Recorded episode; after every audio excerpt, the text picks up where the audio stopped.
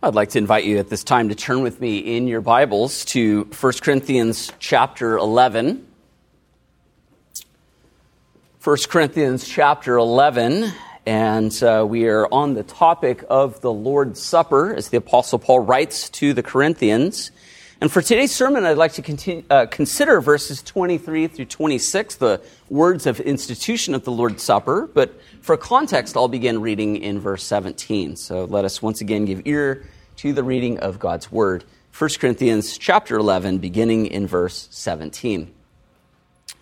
But in the following instructions, I do not commend you, because when you come together, it is not for the better, but for the worse. From the first place, when you come together as a church, I hear that there are divisions among you. And I believe it in part. For there must be factions among you, in order that those who are genuine among you may be recognized. But when you come together, it is not the Lord's Supper that you eat. For in eating, each one goes ahead with his own meal. One goes hungry, another gets drunk. What? Do you not have houses to eat and drink in? Or do you despise the church of God and humiliate those who have nothing? What shall I say to you? Shall I commend you in this? No, I will not. For I received from the Lord what I also delivered to you that the Lord Jesus, on the night in which he was betrayed, took bread, and when he had given thanks, he broke it and said, This is my body, which is for you. Do this in remembrance of me. In the same way, also, he took the cup after supper, saying, This cup is the new covenant in my blood. Do this as often as you drink it in remembrance of me. For as often as you eat this bread and drink the cup, you proclaim the Lord's death until he comes. Whoever therefore eats the bread or drinks the cup of the Lord in an unworthy manner will be guilty concerning the body and blood of the Lord. Let a person examine himself then, and so eat of the bread and drink of the cup. For anyone who eats and drinks without discerning the body eats and drinks judgment on himself. Well, that's why many of you are weak and ill, and some have died. But if we judged ourselves truly, we would not be judged. But when we are judged by the Lord, we are disciplined, so that we may not be condemned along with the world. So then, my brothers, when you come together to eat, Wait for one another. If anyone is hungry, let him eat at home, so that when you come together, it will not be for judgment. About the other things, I will give directions when I come. Well, the grass withers and the flower fades, but the word of our God shall stand forever. Let's ask his blessing upon it now. Dear Heavenly Father, we do thank you once again for your word. We thank you for the fact that it is living and active. And we confess that when your word is proclaimed, we hear the very words of the Lord speaking to us. And so we pray that as your word is taught, that you would open our hearts to be able to embrace all that is promised to us in the gospel, as well as hearts of gratitude for all that Christ has done. And we ask this in his name. Amen. Well, beloved Lord, in the Pixar movie Inside Out, we are given an imaginative glimpse into the mind of a little girl, where characters such as joy, sadness, fear, anger, and disgust guide the character Riley through her life. And for those of you who have seen the movie, as, as you get this depiction of sort of the headquarters of her brain, you see that there's all of these, these glowing glass orbs around, which are her memories. And each and every one of those glowing balls represent a particular memory in her mind. But in the middle of the headquarters of her brain are her, what are called her core memories. And these core memories are formative events in her life that make her who she is. If you haven't seen the movie, you should see it. It's a great movie. But more than just a heartfelt uh, Pixar film, the creators of this film are on to a very important truth namely, that our memories make us who we are. Experts call this our narrative identity. That is, we take the events of our past, the story of our life, and that forms our identity. It forms and makes sense of our present reality and also orientates us for the future as we go along life's journey. We see this being taught in Scripture. As Scripture retells us about our past and inf- to inform us of our present, and it also tells us of our future, of the story of God's redemption, of what we can look for. And so it's not just, our identity is not just formed by the particular events of our life, like where we were born or where we might have gone to elementary school or whatever uh, events that form your core memories, but it also involves the bigger story the bigger story of our identity, whether it's our national identity, as we tell the story of our founding fathers, we do that to form an identity as Americans, or perhaps even our identity as human beings, where we came from, where we're going. All of these are stories that we tell ourselves to form this identity, this narrative identity, and they're based upon these memories. Well, in our passage today, we see our Lord Jesus Christ instituting the Lord's Supper in order for us to revisit one of those core memories. He tells us to partake of the Lord's Supper in remembrance of Him. And so in our passage today, we're going to see how it is that we partake of the cup and, and, and partake of the bread in remembrance of our Lord and how that forms our identity as new creatures in Him. Well, just for a bit of the context, uh, you know, as I read the, the whole section here, that the Apostle Paul is rebuking the Corinthians for their gross abuse of the Lord's Supper. He says it's so bad that it can't even be called the Lord's Supper anymore. You see, uh, as the early church would gather on the first day of every week for worship, they would also hold a meal, which they called the agape feast or the love feast at which the feast they would partake the elements of bread and wine and have the Lord's Supper together. But as we see in the context here, some individuals within the church of Corinth didn't have any food to bring to the feast. This was likely because there was a famine going on during the time. And yet, rather than sharing with those less fortunate, those who had food would wolf it down, devour it in front of the others, and humiliate those who had nothing so that by the time it, it came for them to partake of the elements of the Lord's Supper, one was hungry and another was drunk. Such egregious and inconsiderate behavior during the Lord's Supper, which is supposed to symbolize our unity in Christ, was incurring guilt upon the Corinthians, and they were provoking the judgment of the Lord to come upon them. And so, in the midst of all of this rebuke and somber warning, which is the wrong way for them to go about partaking the Lord's Supper, the Apostle Paul in our passage today recounts the words of the institution of the Lord's Supper to show the right way. And so he starts off in verse 23 by saying, I received from the Lord. You see, the Apostle Paul calls the Lord's Supper the Lord's Supper because it belongs to him. It's, it's uniquely his, it's his own personal possession. And so the Lord's Supper isn't something that was created by man, it's not man made. It was instituted by the Lord himself. And like the very gospel message itself, the Apostle Paul received it directly from a revelation from the Lord Jesus Christ. He wasn't just following the lead and example of the other apostles. This is something the Apostle Paul received directly from the Lord and then delivered it directly to the Corinthians. This is what we call tradition.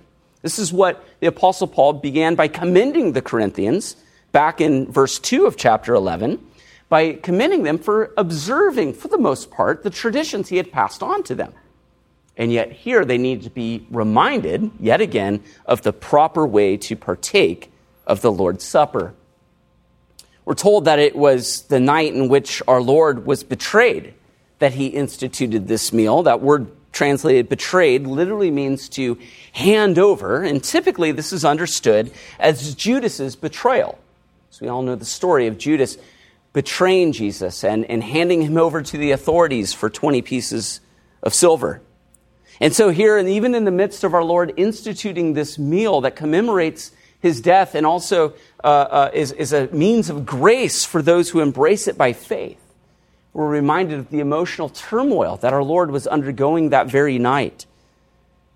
I think David captures, in a prophetic sense, captures the emotions that our Lord must have been feeling in Psalm 55 when he says, For it is not an enemy who taunts me, then I could bear it. It is not an adversary who deals insolent with me. Then I could hide it from him. But it is you, a man, my equal, my companion, my familiar friend. We used to take sweet counsel together. Within God's house, we walked in the throng. Here, prophetically, David speaks of the, the emotions that our Lord was experiencing that night, how even one of his 12, one of his closest companions, was betraying him as he was plotting to hand him over to the authorities. And yet, as we keep in mind the fact that Judas was the human agent in Jesus being handed over to the authorities to be crucified, we know that God was in complete control. As Paul tells us in Romans chapter 8, he who did not spare his own son, but gave him up for us all, that's the same word translated here, betrayed. You see, it was God. It was Judas who was betraying, but it was God who was giving up his son as a sacrifice. And even Jesus himself, as he speaks of himself as the good shepherd who lays down his life for the sheep, he says, No one takes it from me, but I lay it down on my own accord. I have authority to lay it down, and I have authority to take it up again. This charge I have received from my Father. And so, getting back to the words of institution, we see that our Lord took bread, and when he had given thanks, he broke it. Here, Jesus is acting as a typical host in a Jewish meal. Uh, especially during the Passover meal, the host of the meal would take the bread and he would break the bread and then he would offer up a prayer of thanksgiving. And this prayer was known as a blessing because it began with the word blessing. Uh, it was uh, Baruch Adonai Eloheinu, and it would start off by saying, Blessed are you, the Lord our God. And they would offer up the thanksgiving to the Lord for providing the food. And so Jesus is doing nothing out of the ordinary here as he takes the bread and he breaks it and offers up a prayer of thanksgiving. And by the way, to break bread is simply just to share the bread. We shouldn't import any symbolism into the breaking of bread as if that somehow depicted the death of our Lord. Nothing ordin- uh, extraordinary is going on with Jesus taking the bread and offering up a prayer of thanksgiving. But where we get to the groundbreaking part is when he, he gives significance to the bread in verse 24 when he says, This is my body it's important to keep in mind that when Jesus instituted the Lord's Supper, he did it in the context of the Passover feast. And you may recall that the Passover feast was a feast where the lamb was eaten, signifying the Lord's redemption of his people from Egypt and the sparing of the life of their firstborn sons. You know the story. In the original Passover, they sacrificed a lamb one year old and they would put the blood on the doorpost so that the, the, the, destroyer would pass over and would not kill the firstborn son. And so, in a real sense, the Israelites, when they were feasting upon that lamb, they could look at their firstborn son and say, This lamb died for you. This lamb died so that you might live. And so Jesus, when he takes the bread and he breaks it and he says, This is my body, which is for you, we see Jesus infusing new significance into this meal. He says that he is the Lamb of God who takes away the sin of the world. He died in our place for us by taking the wrath of God, which we all deserve, and that he brought about an even greater exodus not just from earthly servitude, but from sin and Satan and death itself, so that we might live unto him. That's why Paul said back in chapter 5 cleanse out the old leaven that you may be a new lump, as you really are unleavened, for Christ, our Passover lamb, has been sacrificed. Or after breaking the bread and giving it to his disciples and infusing new significance into that bread, we read then in verse 25 that he took the cup. Now, again, this was a very common action for the host, especially during the Passover meal. By Jesus' day, there were actually four times throughout the meal where the host would take up a cup and would offer up a prayer of thanksgiving. And that cup was called the cup of blessing. It's interesting that Paul uses that very same term back in chapter 10 when he says the cup of blessing, which we bless. And so here Jesus takes up the cup of blessing and he offers up a thanksgiving to the Lord for his provision, but then he once again infuses new significance to it when he says, This cup is the new covenant in my blood. You see, going back to that original Exodus story, we know that having redeemed his people from slavery in Egypt, the Lord made a covenant with his people at the foot of Mount Sinai. And part of the ratification of that covenant, of the old covenant, involved this blood ritual that we read of in Exodus chapter 24. You see, Moses uh, built an altar and they began sacrificing uh, uh, uh, animals on this altar. And as they would slit the throat of the animals and the blood would come out, Moses captured the blood in these basins. And he took half of the blood and, scat- and, and threw it onto the altar. And then we read that he took, uh, in verse 7, that he took the book of the covenant and read it in the hearing of the people. And the, all the people responded by saying, All that the Lord has spoken, we will do, and we will be obedient. And then Moses took the blood and threw it on the people and said, Behold, the blood of the covenant of the Lord he has made with you in accordance with all these words. So imagine if we did that in church today. It'd make you think twice about sitting in the first few rows as, as Moses takes this basin of blood and throws it on the people and says, Behold the blood of the covenant. Well, what's going on here? The people of Israel are swearing a solemn oath to the Lord to obey him. They said, All that he has spoken. Think about the Ten Commandments. Think about what was said in chapter 19 that they needed to obey God. And they said, We're going to do it. We promise. And to seal that promise, they had blood thrown on them. The idea being that if they don't live up to that promise, then that blood will symbolize their own. And those of you who know the story of the Old Testament know that the Israelites, in fact, sealed that oath with their own blood. And that's why it's an Old Testament, because it did not accomplish the redemption of God's people. You see, here, when Jesus takes up the cup of blessing, and he says, This is the new covenant in my blood Jesus declares that he is the guarantor of a better covenant, more excellent than the old because it is enacted on better promises, as the author to the Hebrews tells us. See, it's not our blood, it's the blood of Christ that redeems us, that makes us God's people. It's his obedience, both active and passive obedience, which uh, uh, enables us to be members of this new covenant of grace. And so as he takes the bread and he takes the cup and he, and he shows how these things are uh, symbolizing what he will do, the work of redemption that he accomplishes, he says to take these things in remembrance of him. Christ commands that we eat of the bread and drink of the cup in remembrance of him. And yet, maybe at this point we might wonder well, what does it mean to do it in remembrance of him? Do we really need to be reminded that Christ died for us? How could we forget the most basic tenet of Christianity? How can we forget that Jesus died for our sins and rose again? Do we really need to be reminded of it? And especially for those of us, churches like us, who partake of the supper every week? Do we really need a weekly reminder? Wouldn't it be more fitting maybe to do it once a month or perhaps annually? Maybe then it'd be helpful to be reminded of the fact that Jesus died for us. Well, here's where I think we need to understand the significance of remembering something in Scripture.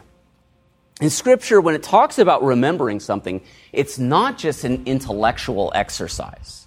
It's not just like you forgot something and you need to recall that fact. Rather, remembering something is covenantal. It is infused with covenantal significance. And, and I want to show you some examples of this. And so, to remember something in a covenantal context is to call to the forefront of your mind both the benefits and obligations of the covenant and then to act on them. To call to the forefront of your mind both the benefits and the obligations of the covenant and then to act on them. So, going back all the way to the book of Genesis, the first time anyone ever remembers something in all of Scripture is actually God remembering Noah in the ark. You know the story. In Genesis chapter 8, we read, But God remembered Noah and all the beasts and all the livestock that were with him in the ark.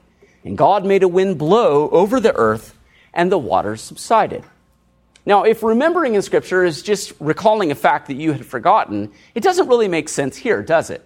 Because God doesn't forget things. He knows everything in an eternal moment. So clearly, God isn't thinking, oh, yeah, I forgot about Noah and his family and all the animals. I better make that wind blow so that they can arrive safely on land.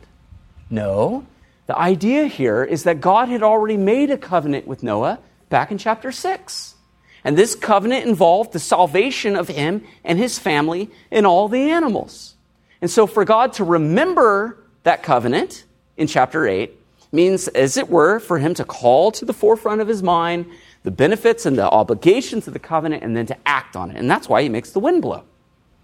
We see the same thing in Genesis chapter 9. Once Noah gets out of the ark, God makes another covenant, not just with Noah and his family, but with all of creation, that he will never again destroy the earth with a flood. And as a sign of that covenant, what does he give? Well, he gives the rainbow. And the Lord says, When I bring the clouds over the earth, and the bow is seen in the clouds, I will remember my covenant that is between me and you and every living creature of all flesh. And the water shall never again become a flood to destroy all flesh. See, again, as the Lord says, he, he will see that sign of the rainbow and he will remember. That is, he will call to the forefront of his mind his obligations and then he'll act on it. A human example of remembering or, or perhaps not remembering, is seen at the end of the book of Genesis, the story of Joseph. Joseph was uh, locked up in the dungeon, and he, he interpreted the, the dream of Pharaoh's chief cupbearer. And when he interpreted that dream and he said, You are going to be restored to your former position and you're going to be brought back to the king's palace, he says, Only remember me when it is well with you, and please do me the kindness to mention me to Pharaoh and so, me, so get me out of this house. Joseph isn't, isn't just saying, hey, keep me in mind. He says, no, act on it. Remember me and get me out of this prison.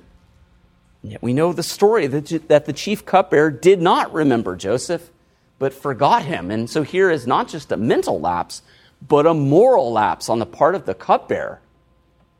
He did not act on his obligation, what he owed to Joseph for the favor that he did to him.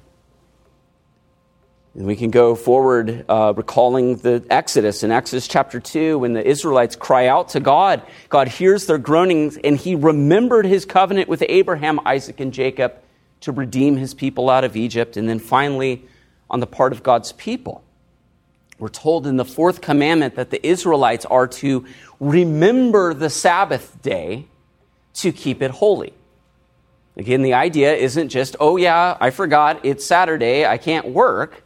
No, the idea is remember, that is, call to the forefront of your mind all that God has done for you. Not just that He created everything in six days and then rested, but also that He redeemed you out of Egypt. Remember those things and then act on them. The Sabbath itself was a sign to Israel that the Lord their God sanctified them and made them holy. That's what it means to remember in a covenantal context. And we see that even in the Passover feast. By Jesus' day, the rabbis would teach uh, this, this saying In every generation, a man must so regard himself as if he came forth himself out of Egypt. You see, as the faithful Israelites would partake of the Passover feast, it wasn't just a meal that reminded them of their past, but it was also an opportunity for them to identify themselves with that original Exodus generation. Not that the Exodus was repeated time and time again, but its implications echoed throughout the ages. And in eating the Passover meal, in remembrance of the past, the faithful, each generation of faithful Israelites identified themselves with God's people and together with them anticipated their final deliverance, thus linking the past to the present to the future. See how covenantal memories work? That's what happened in the Passover. And that's what happens in the Lord's Supper. As Paul tells us in verse 26, that as often as you eat the bread and drink the cup, you proclaim the Lord's death. You see, when you do something like eat or drink, you say something, you make a proclamation. You are heralding Jesus, uh, you're heralding, Paul says, Jesus Christ and Him crucified. You're hearing a sermon right now with your ears, but very soon you're going to preach your own sermon by eating and drinking of the Lord's Supper. And the, the main point of that sermon is Jesus Christ and Him crucified. It's the message of the cross. We've already seen the significance of the message of the cross, as Paul spoke about it back in chapter 1. He says, For the word of the cross is folly to those who are perishing, but to us who are being saved, it is the power of God. For since in the wisdom of God the world did not know God through wisdom, it pleased God through the folly of what we preach to save those who believe. For Jews demand signs and Greeks seek wisdom, but we preach Christ crucified, a stumbling block to Jews and folly to Gentiles. But to those who are called, both Jews and Greeks, Christ, the power of God and the wisdom of God.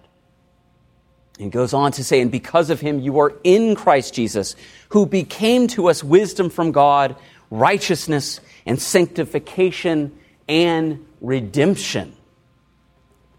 So that as it is written, let the one who boasts boast in the Lord. You see, as we partake of the, of the Lord's Supper in remembrance of the Lord, we are making a proclamation. And that proclamation is of the Lord's, it, it, we're proclaiming the Lord's death to ourselves in a very tangible way. We are reminded of the fact that we are saved not by our own strength or wisdom or might, but by grace alone, through faith alone, in Christ alone.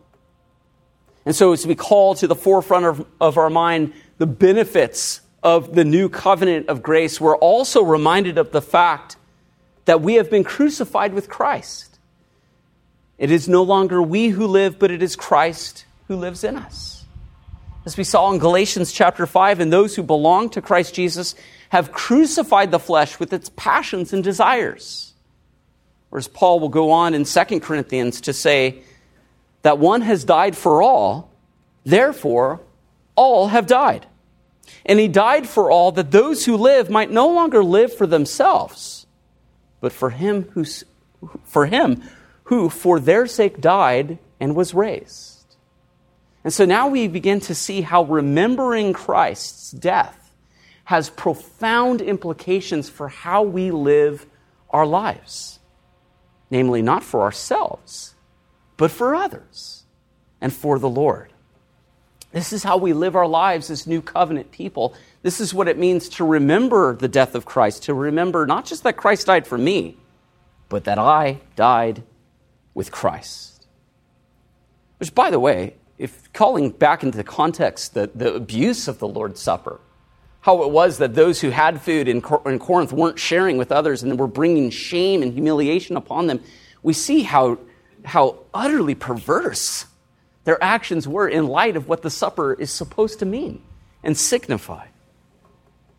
But we see here in identifying ourselves with the message of the cross, perhaps we could paraphrase that, that saying of the, of the Jewish rabbis updating it for the new covenant. In every generation, a Christian must so regard his or herself as if they were crucified with Christ and raised with him. You see, we find our new and true identity in the story of God's redemption in Christ. Not just our own personal narratives, but the grand narrative of God's redemption in Christ. We have been crucified with Him. That's how we mold our identity for the present. But we also know the end of the story. We know the end of the story because when we make this proclamation, we not only look back to the Lord's death, but we also look forward to his return. That's why Paul says in verse 26 you proclaim the Lord's death until he comes. Not only do we look to the past, to find significant for the present, but we also look to the future when the Lord will complete our redemption with the glorification of our bodies. And so, if you're here today and maybe you're just a little bit displeased with yourself, you're having a hard time finding your identity, your significance in life, know this. You are a work in progress. You are a new creature because you've been crucified with Christ and raised together with him. But the Lord, by his Spirit, is working in your life and sanctifying you and making you more and more like Christ. But it's only when he comes again that we will be fully glorified together with him. And so, as we partake of the Lord's Supper today, let us, uh, with, with this in mind, let us do it in remembrance of him and form our new identities and remind ourselves of who we are in Christ. Amen? Let's give thanks. Dear Lord Jesus Christ, we do thank you for that greater redemption that you accomplished with your death. You indeed are the Lamb of God who takes away the sin of the world, and you have redeemed us from the curse of the law. It wasn't our own blood, but your precious blood that purchased us. And you continue to uh, grant to us these new identities through the power of your Holy Spirit. And so we pray, Lord, that we would always remember who we are in you. That even now, as we partake of the supper, that we would be able to uh, uh, bring to the forefront of our mind all of the benefits and obligations of the covenant that you have enacted in your blood. And we ask all this in your name. Amen.